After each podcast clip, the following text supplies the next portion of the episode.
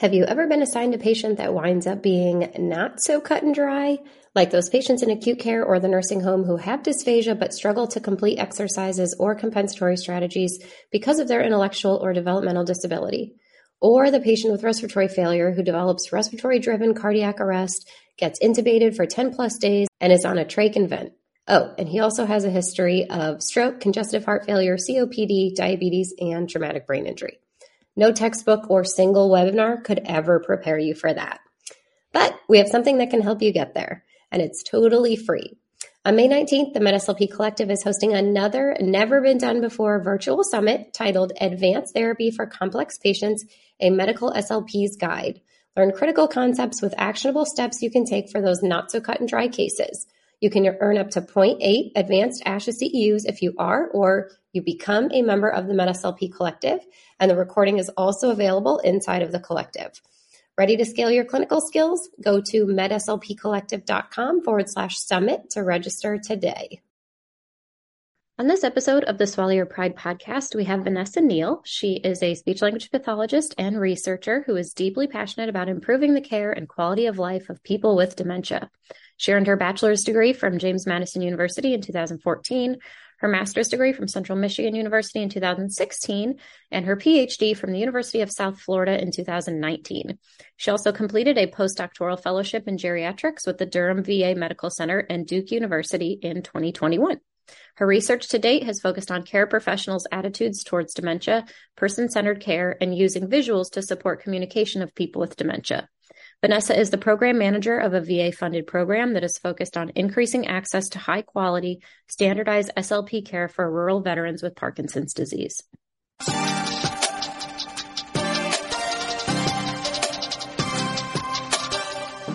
Welcome to the Swallow Your Pride podcast. I'm your host, Teresa Richard. I'm a board certified specialist in swallowing and swallowing disorders and founder of the MedSLP Collective and MedSLP Education. This podcast is dedicated to delivering the latest evidence-based practice to medical SLPs everywhere, while also recognizing that medical SLPs everywhere are doing the best with what they've got. Whether you're a new clinician seeking tangible tools for therapy or a seasoned vet stuck in a rut, my goal is simple, to help you advance your practice without feeling overwhelmed or underappreciated. This means that together we'll build confidence, broaden your knowledge, and reignite your passion for our field. So if you're listening, I encourage you to swallow your pride and be open to new ideas because at the end of the day, you and your patients deserve that kind of support. With that, let's dive in. Just a quick disclaimer that all statements and opinions expressed in this episode do not reflect on the organizations associated with the speakers and are their own opinions solely. Hello, Vanessa. Hi, Teresa. Thank you so much for joining me. Yeah, of course. Thanks for inviting me. Yeah. So tell the people a little bit about yourself. So I'm Vanessa Neal. I am a speech pathologist and a researcher. I work for the VA. Um, currently, I'm managing a rural health grant that's focused on increasing access to standardized high quality care for rural veterans with Parkinson's disease. Um, it's part of a larger initiative hoping to expand to other neurodegenerative conditions like Alzheimer's and primary progressive aphasia and things like that. It is a quality improvement project that's, it's very user centered. So it's developed uh, with clinicians and it's a lot of changing and, and adapting to uh, clinician needs and also informed by evidence. So it's, it's a unique program in that aspect. Yeah, cool. All right. So yeah, what, one of the reasons I invited Vanessa on today is because I, I obviously love her knowledge in the area of dementia. She works for the collective as a mentor and, and gives wonderful, really, you know, I think what I, what I admire about you, Vanessa, is you have a PhD, you very much understand the research, but you're very clinically focused and clinically relevant and you can just give these answers that are very easy for clinicians to implement very easily, which I think is sort of like you know, the definition of like translational research, you know, is, is really what we try to do is put research into practice. And, it, and it's one of the things that I think you do so beautifully in your explanation of things. And I'd really love to just talk a little bit today about,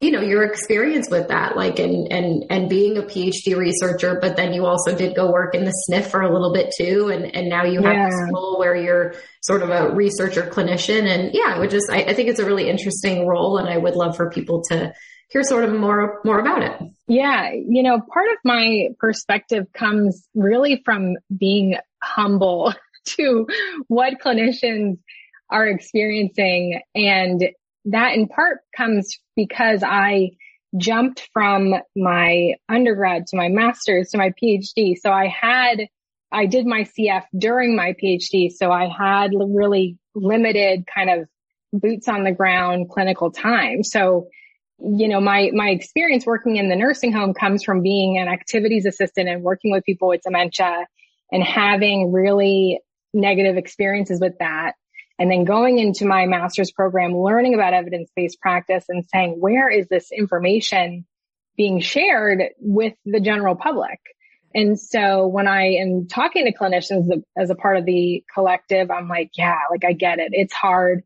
And here's what I know about the research. But, you know, I also understand that it's not going to be implemented perfectly in your setting. And that's, you know, something to work on, but it's definitely like the place I come from whenever I'm speaking to someone who is fully clinical time, um, realizing that sort of that fine print of like, yeah, here's a study I know about, but also you might need to make some tweaks. yeah, yeah, yeah.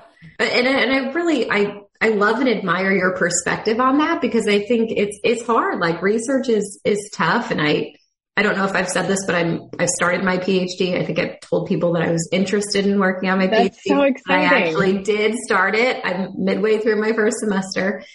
But I think what's so fascinating is, you know, there's some people that are in my class that strictly only want to do research. Like they have no desire to work clinically anymore. Then there's all people that, there's other people that very much want to work clinically. And I think I, I don't like this term like researcher clinician divide because it doesn't have to be that. I think it just is sort of like a continuum, you know, and, and I think there's so much to learn from each other. And, you know, I just like, like I said, I, I really admire the way that you say, you know, here is this study, but in the real world, it might not be implemented because I think as clinicians, sometimes, or, you know, I think we don't want to offend researchers. Like we don't want to say, you know, I'm sure your work is great, but it doesn't help us, you know, and that's not, right. that's like, doesn't feel good to say that, but you know, I think it's important to know sort of what can be implemented in research right away and what sort of needs some tweaks and nuances and, and is that okay to do? You know, is that, but I think that's also where that clinical experience portion of evidence-based practice comes in. Yeah, definitely. And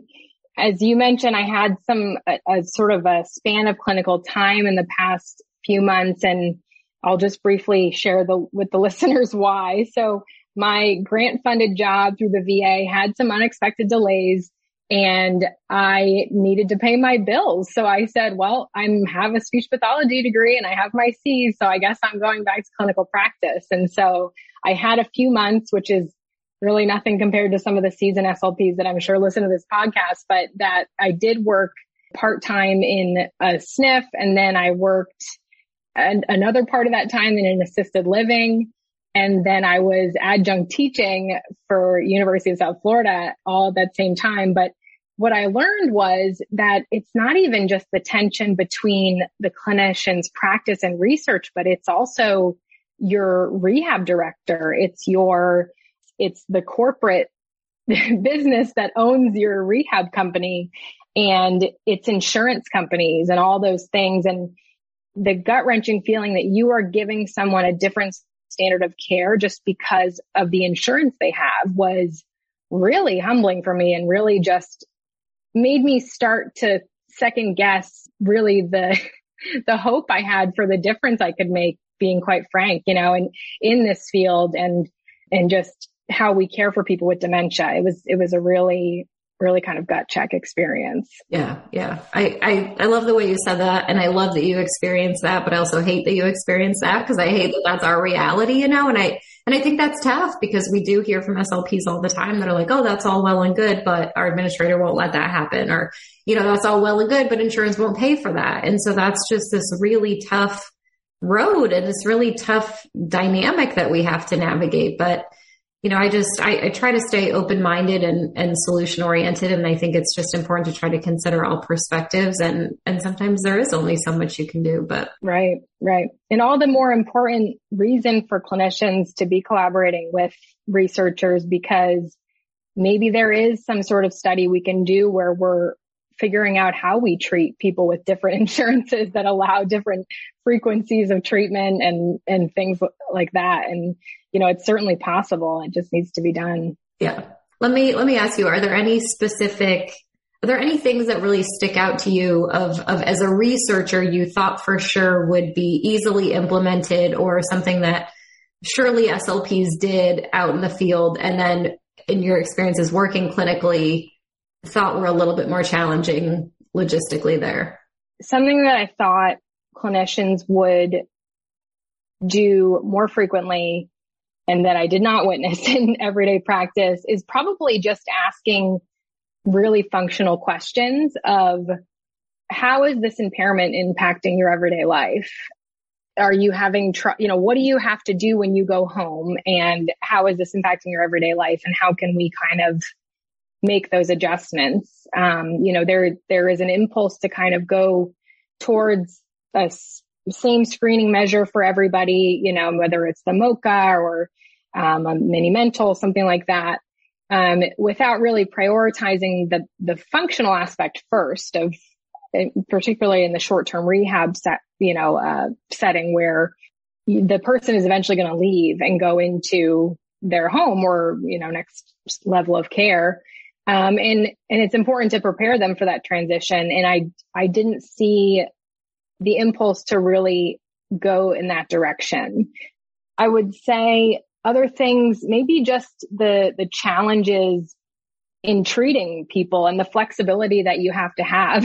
and so, you know, it's, it's great to say that I could create this lovely Montessori activity for someone with dementia, but if they're still in bed in their soiled briefs, it's kind of, it's going to be hard for me to do that activity with them or, or, you know, try to engage them in that when there's clearly this other thing going on. Um, and all the other residents on your list are busy for whatever reason. So it's, yeah, there's just these little logistical challenges that came up that seemed much harder in practice and that really isn't discussed in the literature. You know, they don't talk to you about how do you have a constructive conversation with the CNA you work with about cleaning Mr. Smith up in time so that you can have your session. He's not sitting in soil briefs for an hour or things like that. Like those are the the things that I really struggled with, I think. Yeah. Yeah. I, think it's interesting. I just finished, um, we had an assignment that was, you know, doing a CAP, a critically appraised paper for people that don't know what that is. And you basically just critique a paper and, and go through some, you know, criteria, go through a rubric. And I was just reading this paper and I was like, this study is really well designed in theory, but there is no way this would happen in a nursing home. Like, and I just, I had this like anger in my body as I was like reading this study and I was writing the CAP paper. And so like writing my implications, like writing my clinical impressions part was very easy for me because I was like, this would not happen. Like the authors did not consider this. The investigators did not consider this.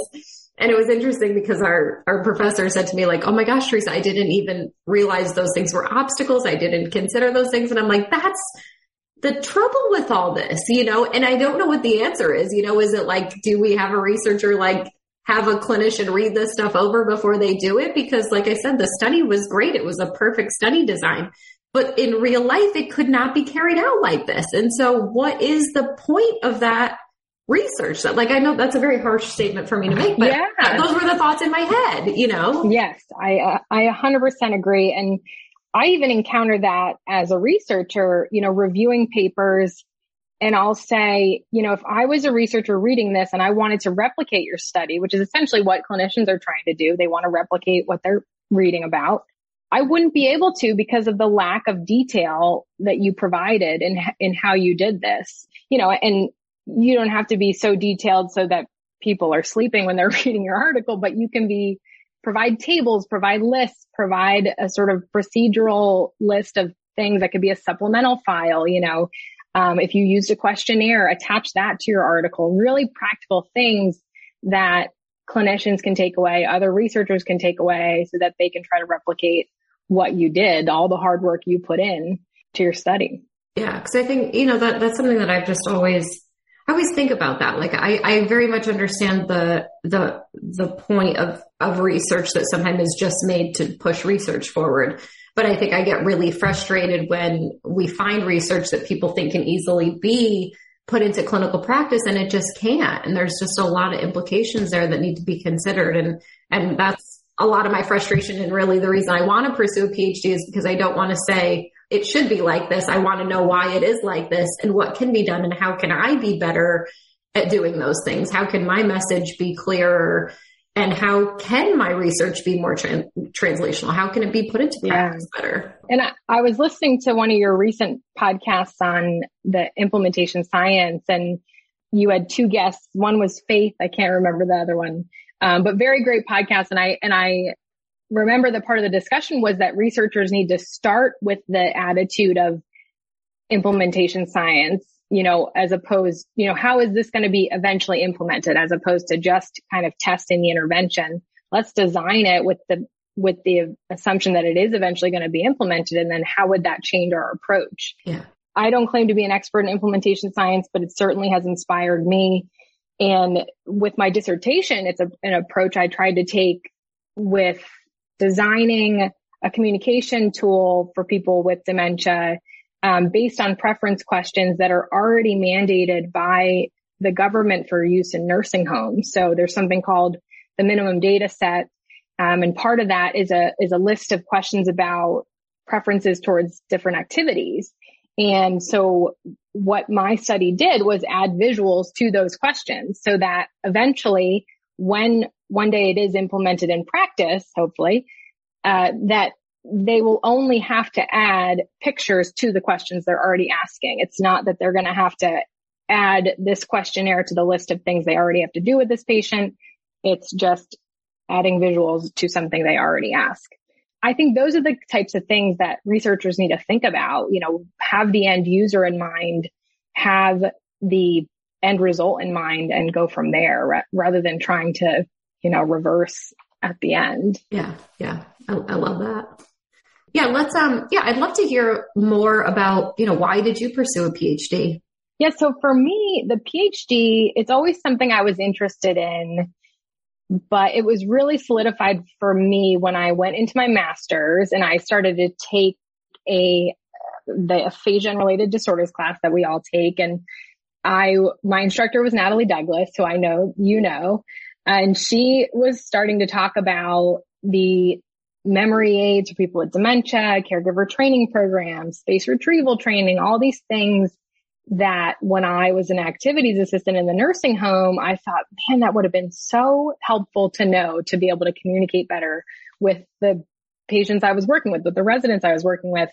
And when I learned that that was her research and that's what research researchers in SLP were working on, I was like, wow, there's something that can sort of meld my two passions of helping people with dementia and speech pathology. So I really had no concept of that before. And so she encouraged me to do a master's thesis. And that's where I looked at caregiver attitudes toward people with dementia. And I, I basically replicated a, a study, a survey study that was done by researchers, I think in England, but the, it came out of a genuine curiosity of why do different professionals have different attitudes toward people with dementia?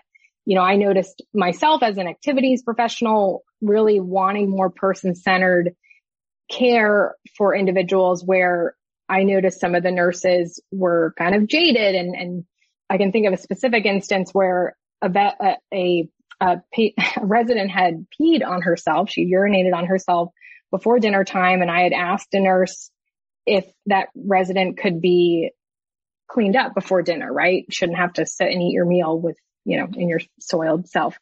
And she said, no, she's going to get a, a shower after dinner. It'll be fine.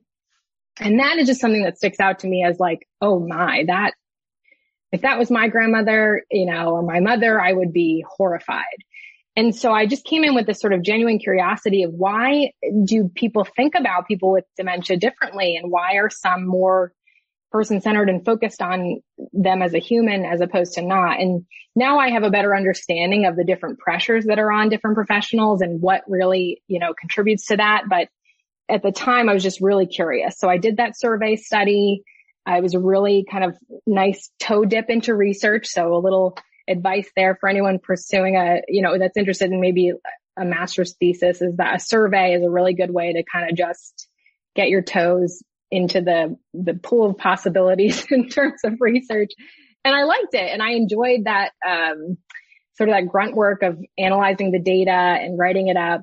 And fast forward some time, Natalie Douglas introduced me to Dr. Michelle Bourgeois, who is a pioneer in our field in dementia research. And, and she introduced me at the ASHA convention that year, which was in Denver. And I will never forget that Michelle put her arm around me and said, Oh, I'm, I'm looking for PhD students. You should, you should definitely apply. And at that time I said, you know, I could never get into a PhD program. No one would ever want me. no one would ever accept me. And, you know, sure enough, she invited me to apply and I said, I said, okay, I'm going to do it. And, you know, I got accepted and, and that's kind of what started my journey. But it really is a combination of like personal experience, excellent mentors, you know, just encouraging me to keep going, you know, and so that's always something I say to people that are interested in a PhD is find a mentor that you connect with and who cares. I get, I get choked up thinking about it, but oh. that just who cares about you. Yeah. Yeah. You know, Thank it's you so important. Yeah. Mm-hmm. I, I love that. I love that so much. And I think it's something that is really overlooked in this field. I think there's so many amazing SLPs that truly, truly care about each other and are truly passionate about helping each other succeed. And, and I, it's something I'm really passionate about too. And so thank you for sharing that because I know it's, yeah.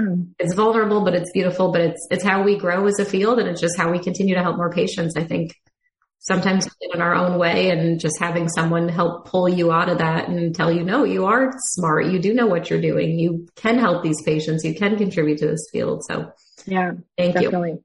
Well, that's exciting. I, I love that so much. So after my dissertation, which looked at, uh, well, I can start with where my dissertation, what my dissertation looked at, which was the effectiveness of using visuals to interview someone with dementia about their preferences as opposed to not. And really the find, the findings weren't all that exciting, except for that we did find that their comprehension had improved with the use of visuals. So they, there was less repetition on part of the interviewer, which was me, and there was less questions for clarification. So what, what did you say? Or what, what was that you were asking about? Um, or needed, you know, I didn't need to repeat instructions as much when we used visuals with people with dementia. So you know, this of course was not surprising. We know the benefits of using visuals when communicating with people with dementia.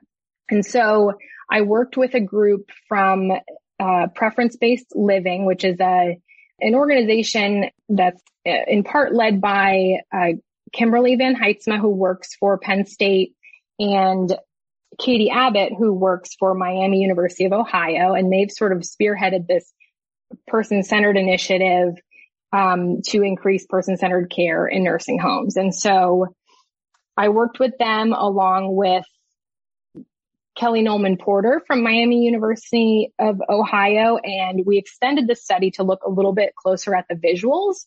And what we did was we took a sample of, of older adults who were normal aging. This, this was at the onset of the pandemic. So our access to individuals who had cognitive impairments was significantly limited. We couldn't get into nursing homes. So we just decided to focus on a normative sample. And so what we did was we did this process called cognitive interviewing. And what that is, is it's originally developed as a method for making sure questions are asking what we want them to ask. So you'll interview maybe individuals or you'll go, you'll do a focus group and ask them the question and ask them deeper things about the question. So if the question was, you know, have you smoked a cigarette in the past two weeks? You know, they would ask really kind of granular questions about like, what does smoke mean? What is a cigarette to you? Like really making sure that the questions are valid. Um, and that's, that's one method of validating surveys and that's called cognitive interviewing. So we used this method to make sure that our pictures were representing what they, we wanted them to. So we would first show them a, a picture, and this was over PowerPoint shared um, on a video call, and would say, what does this picture represent to you? And say it was a picture of someone raking leaves. They might say, oh, doing yard work outside or, or raking leaves, um, taking care of your yard, things like that. So we collect that information and then we would say, what we meant to represent with this photo was this preference question. And the preference question might be, you know, it's important to me to do work outside in my yard, something like that. And then we would say, do you think that this picture matches that question? So we sort of would have the, the pre revealing of the answer and then their post kind of reaction of like, oh, yeah, I suppose so. Like maybe I would add someone planting plants in a garden or watering their flowers. This is what that question would mean to me. And this is what, how I would represent that visually. So we took that information and would kind of adapt our pictures. And there was a whole systematic process for that.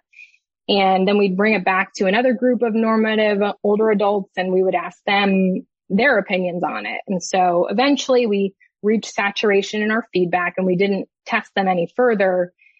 But that was really useful in one, we learned that most of them were valid by the standards we set. They represented what we wanted them to, but also that older adults had unique perspectives in things that they would change, like adding people with different ability levels, like people in wheelchairs. And we really wanted to represent older adults as these active and able individuals. But the reality was, and what our participants taught us was that not everybody is. I use a cane. I use a wheelchair. You know, how, how would I participate in this um, visual that you're showing me? Um, we had some suggestions for increasing racial diversity, even age diversity, a mix of younger adults and older adults. So we had a lot of really important input. And so the next step for that study would be to extend it to individuals with dementia, maybe a mild cognitive impairment, and then also aphasia, because we'd like it to really be universal to anyone with a cognitive or, and communication impairment in a nursing home setting. And that's the work that my colleague Kelly Knollman-Porter is doing right now. Um, and I'm assisting with, but she's doing the primary data collection. Thank you for sharing all of that. Yeah. Yeah. I love it. I love it so much. Yeah. Is there, let, let me ask you, Vanessa, is there anything from that project that you think going back working clinically changed that? Like where obviously you had, you know, your researcher brain on this project, but then thinking of, you know, working clinically, were there things that had changed things for you? It's a great question. What I think about to this day is I might ask someone with dementia what their preferences are. And really this information is collected by a, usually the MDS nurse is who they're called in the nursing home. What gets done with that information, right? Is it just put on a shelf and it's, you know, entered into the, the checkbox of the things the government wants you to do, or is it actually applied to care? Because when I was doing an evaluation on a resident, I'm flipping through their chart, that MDS questionnaire isn't in there. You know, I, I wasn't able to find it. Granted, I was, I was working primarily with the short stay residents, but you know, it, what happens to that information? And that's kind of why I've started to shift gears in my research and, and look more towards family caregiver training, um, and, and working with individuals who are being cared for at home because I just wanted to have more of a direct impact and who knows that could change in the future. And I'm, I'm here to be the one to say that it's okay if you don't know kind of where your research is going because I think people need to hear that. They look a lot at their mentors that have 30 year careers and say like, Oh man, why am I not there yesterday? You know, yeah. but yeah, so it, it did, you know, working in the nursing home did make me think about that and think about like, okay, it's great that we have this communication tool. One is the MDS nurse going to be willing to use it or is she more likely to just call the family and say, what are these answers to these questions? She or he. you know, and then if, if it is done, what happens to the information? So those are the, the questions I ask and continue to ask. And that's something the preference based living group is working on. They, they have a few projects where they're, they're implementing these things called PAL cards and, and preference based living is, this is all information you can find online. Um, preferencebasedliving.com. They have these things called PAL cards where you fill out the preference questionnaire and then that information gets translated to a little card that just kind of has little info about the resident. So maybe, uh, of course, of course, like preferred activities. Since working with the team, some speech pathologists, including myself, have added um, communication preferences on that little card, and it goes on the resident's door or their room, and it is used by care providers to implement that information that's collected in that interview in daily care. So it's on its way, but I, it's definitely something that I had questioned and yeah, gotta wonder. yeah. Yeah. let, let me ask you sort of more specific clinical question. As far as, you know, I know you, you said your experiences, you know, you, you weren't aware of sort of the challenges with administrative or billing or insurance and things like that. And I know it's always a hot, shouldn't be a hot topic, but it sort of is quote unquote a hot topic in doing in dementia therapy for, or doing speech therapy for patients with dementia in the nursing homes. And I'm curious, you know, is how that sort of changed for you or were there things that you were surprised about that they weren't doing for patients with dementia in a nursing home or was there you know, a billing code or something that got kicked back? Cause I know that's always the challenge that people say, you know, with patients with dementia, we can only do maintenance therapy and we don't know if insurance will cover it. And so I'm curious your thoughts on that. Something that surprises me is the continued resistance to using external memory aids and, and why that is so difficult to put a calendar or, you know, some sort of orientation up aid up in somebody's room and why that's not something that, you know, anybody can do, whether it's a speech pathologist or not it just, it, it continues to baffle me because it's such a simple and productive solution to the challenges that plague people with dementia and, and in nursing homes. And, you know, that, that is really puzzling to me. And I just, I don't know, I'll never, never fully understand it. And, yeah. you know, I don't know. And then, you know, it's also something that kind of really made me think about research and practice is, is COVID-19. So that's something that at the time they were grappling with in nursing homes. I know,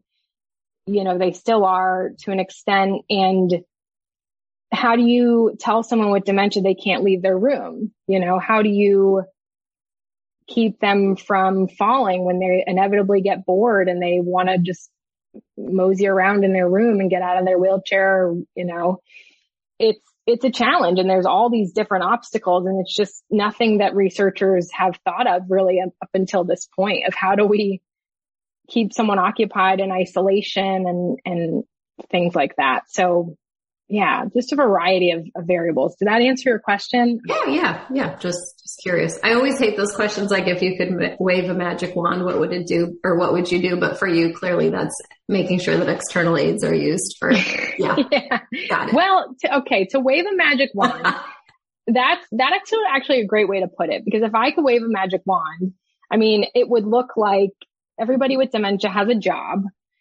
and every, or I should say most care workers are sort of universally trained. So as an activities assistant, I would love have been able to take people to the bathroom, but I wasn't allowed to do that. You know, I wasn't, you know, trained in transferring and all that stuff. You know, I won't disclose anything about the SLP or where I was working, but there were times where she would just look at me and be like, let's just take her to the bathroom, you know, and we would just do it together. And that's what you do to get the work done sometimes. And so you know, in a perfect world, I would, I would like to see more universal training of SLPs to be able to, to share the burden of care because it's, it's necessary. Yeah. Yeah, but there are these great videos on YouTube of um, these nursing homes in Australia that have really gone full into doing what's usually termed as a Montessori approach to care, where people with dementia are not just recipients of care, but they are active participants. So they get to help serve meals, set the table, water the flowers, everybody has a job and a role because those are things we all need and those needs don't go away when you have dementia. So that's what I would love to see in the nursing home. Yeah. For sure. Thank you for sharing that. Yeah. And it kind of, it kind of actually circles back to the, the orientation aid thing is because, you know, in the US, we're very liability scared and focused and it's, it's sometimes, sometimes unnecessarily, like we misinterpret HIPAA laws and things like that. Yeah. And, you know, not putting orientation aids is sometimes part of that fear because you'll somehow disclose that they have a memory impairment because they have a large print calendar or something on their, on their walls. And, you know, where in, in other countries, they take more of a, they assess risk and, and then if the person is not deemed to be at risk, then maybe they're allowed to cut vegetables at dinner time, you know, so it's, in, in America, we wouldn't think of giving a person with dementia a knife, but in other countries, they have sort of developed this process where they assess the person with dementia and determine what they're capable of doing, what their strengths are. And if it's something they've done their whole life, we know that people with dementia can do retain those abilities. So those habitual actions that we've done our whole lives, like cooking and maybe woodworking, things like that, um, brushing our teeth, those very habitual things, they can be retained and continued to be acted upon throughout the disease progression because those are some of the last things to go. So, you know, in America, we like to just sort of take away all those responsibilities and do it for the person. But, you know, it's really giving, it's, it's depriving them of, of an independence and uh, a sense of purpose that they really need to thrive. Yeah. Thank you. Mm-hmm. What else? Anything else you want to cover? So I'm working with about 10 other clinicians that are around the United States at different VAs and I communicate with them regularly about different aspects of this protocol that we're implementing for people with Parkinson's. And that is in combination telehealth and in person. It covers cognition, speech and swallowing. And essentially we always have conversations of about, you know, this piece of the protocol isn't gonna, isn't working for practice. And I'll give an example. We ask them to do a cognitive screening now, some of these veterans have come from maybe a, just had a six hour neuropsych evaluation.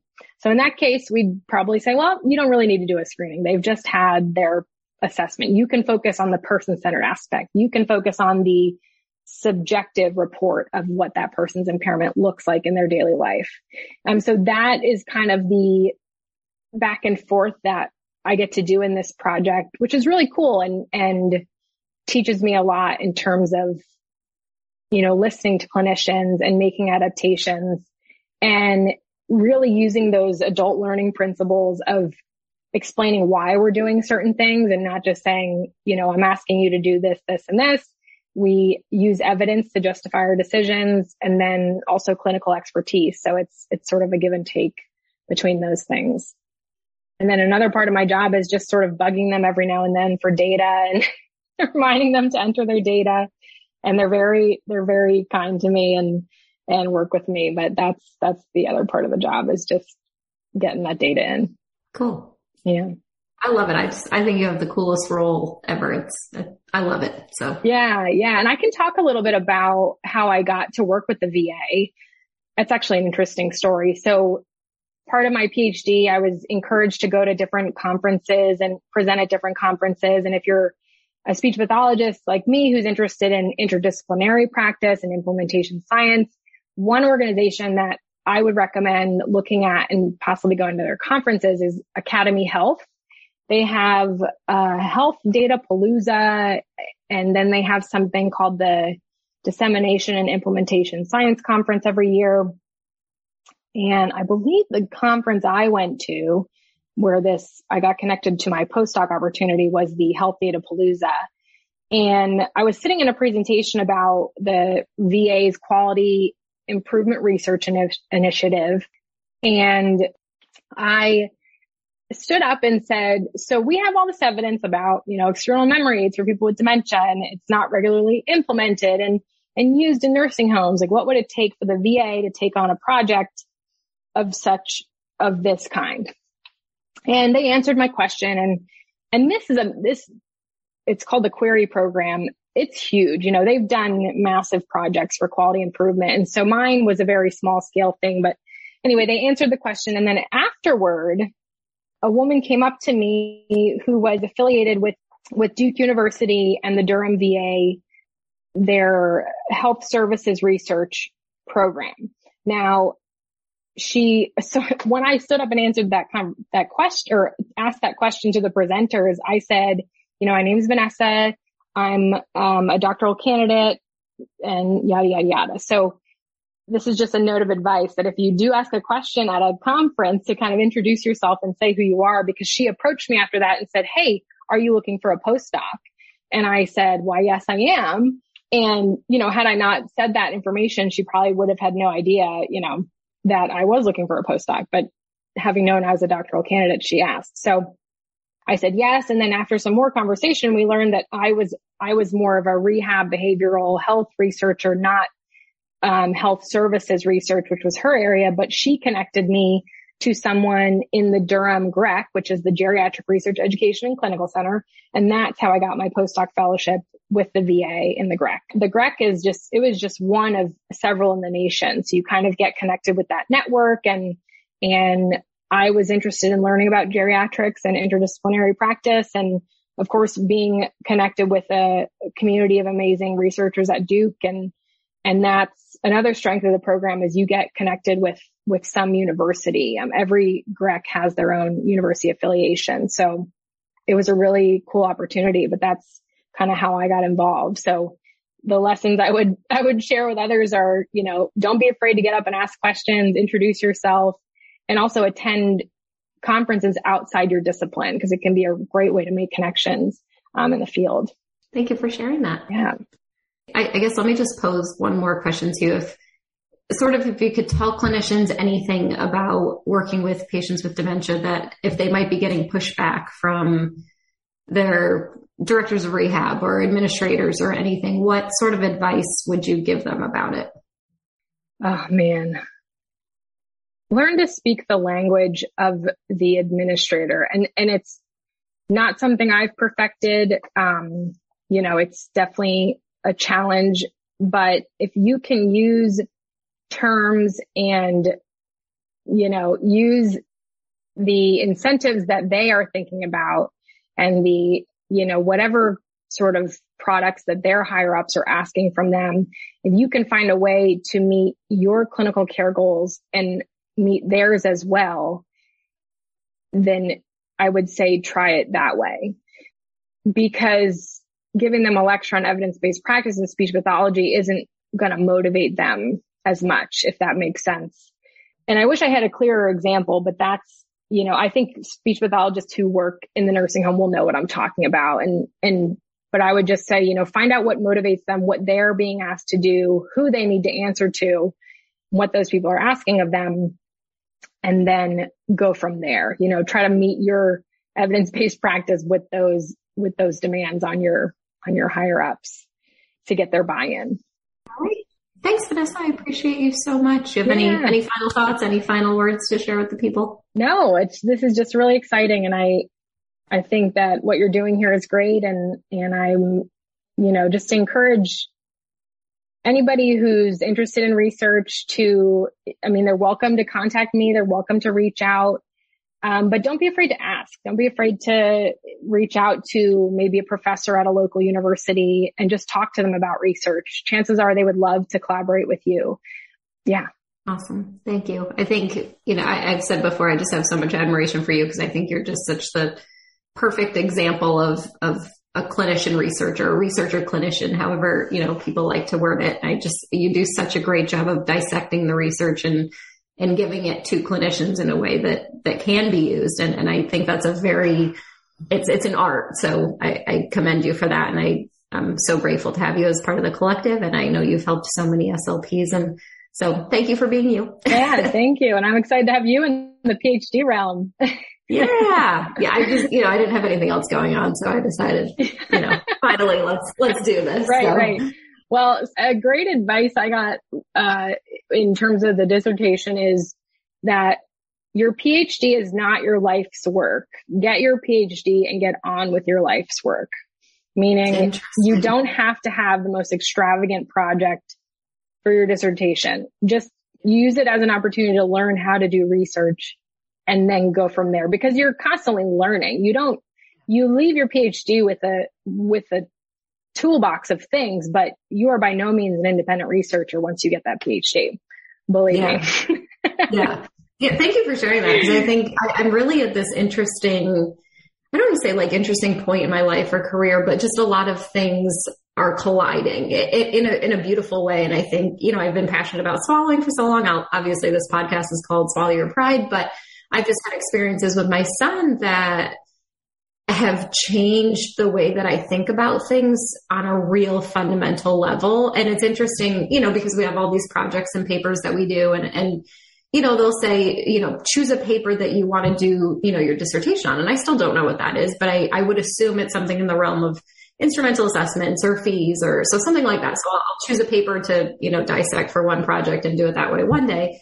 And then the next week, I'm just really upset about something that happened with my son, or I'm really ecstatic about something that happened with my son. And so I pull a paper about, you know, pediatric therapy. And I'm like, what is my identity right now? Mm-hmm. Like I feel mm-hmm. very pulled in different directions. And so it's, it's interesting because I've had this passion for swallowing for so long, but I also have this passion for my son and, and things that I've real, you know, theoretical things that I've learned that I'm passionate about too. So I will stay tuned, everybody. We'll see how it plays out, but it's, it's interesting. So yeah, yeah. And that's the, when our, you know, the mentors that we work with, like my mentor, Michelle Bourgeois, she was getting her PhD long ago when there was no internet. There was no database of a thousand articles that you have to sort through.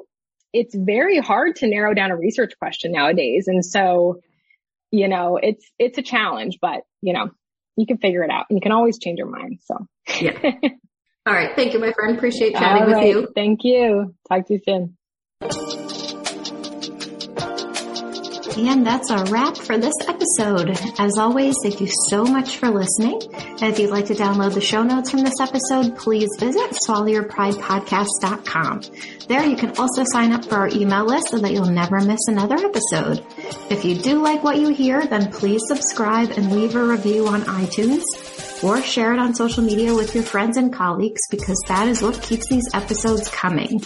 If you'd like to be a guest, share feedback, or request a topic to be discussed on the show, please email podcast at theresarichard.com. Thank you so much for listening and we'll catch you next week.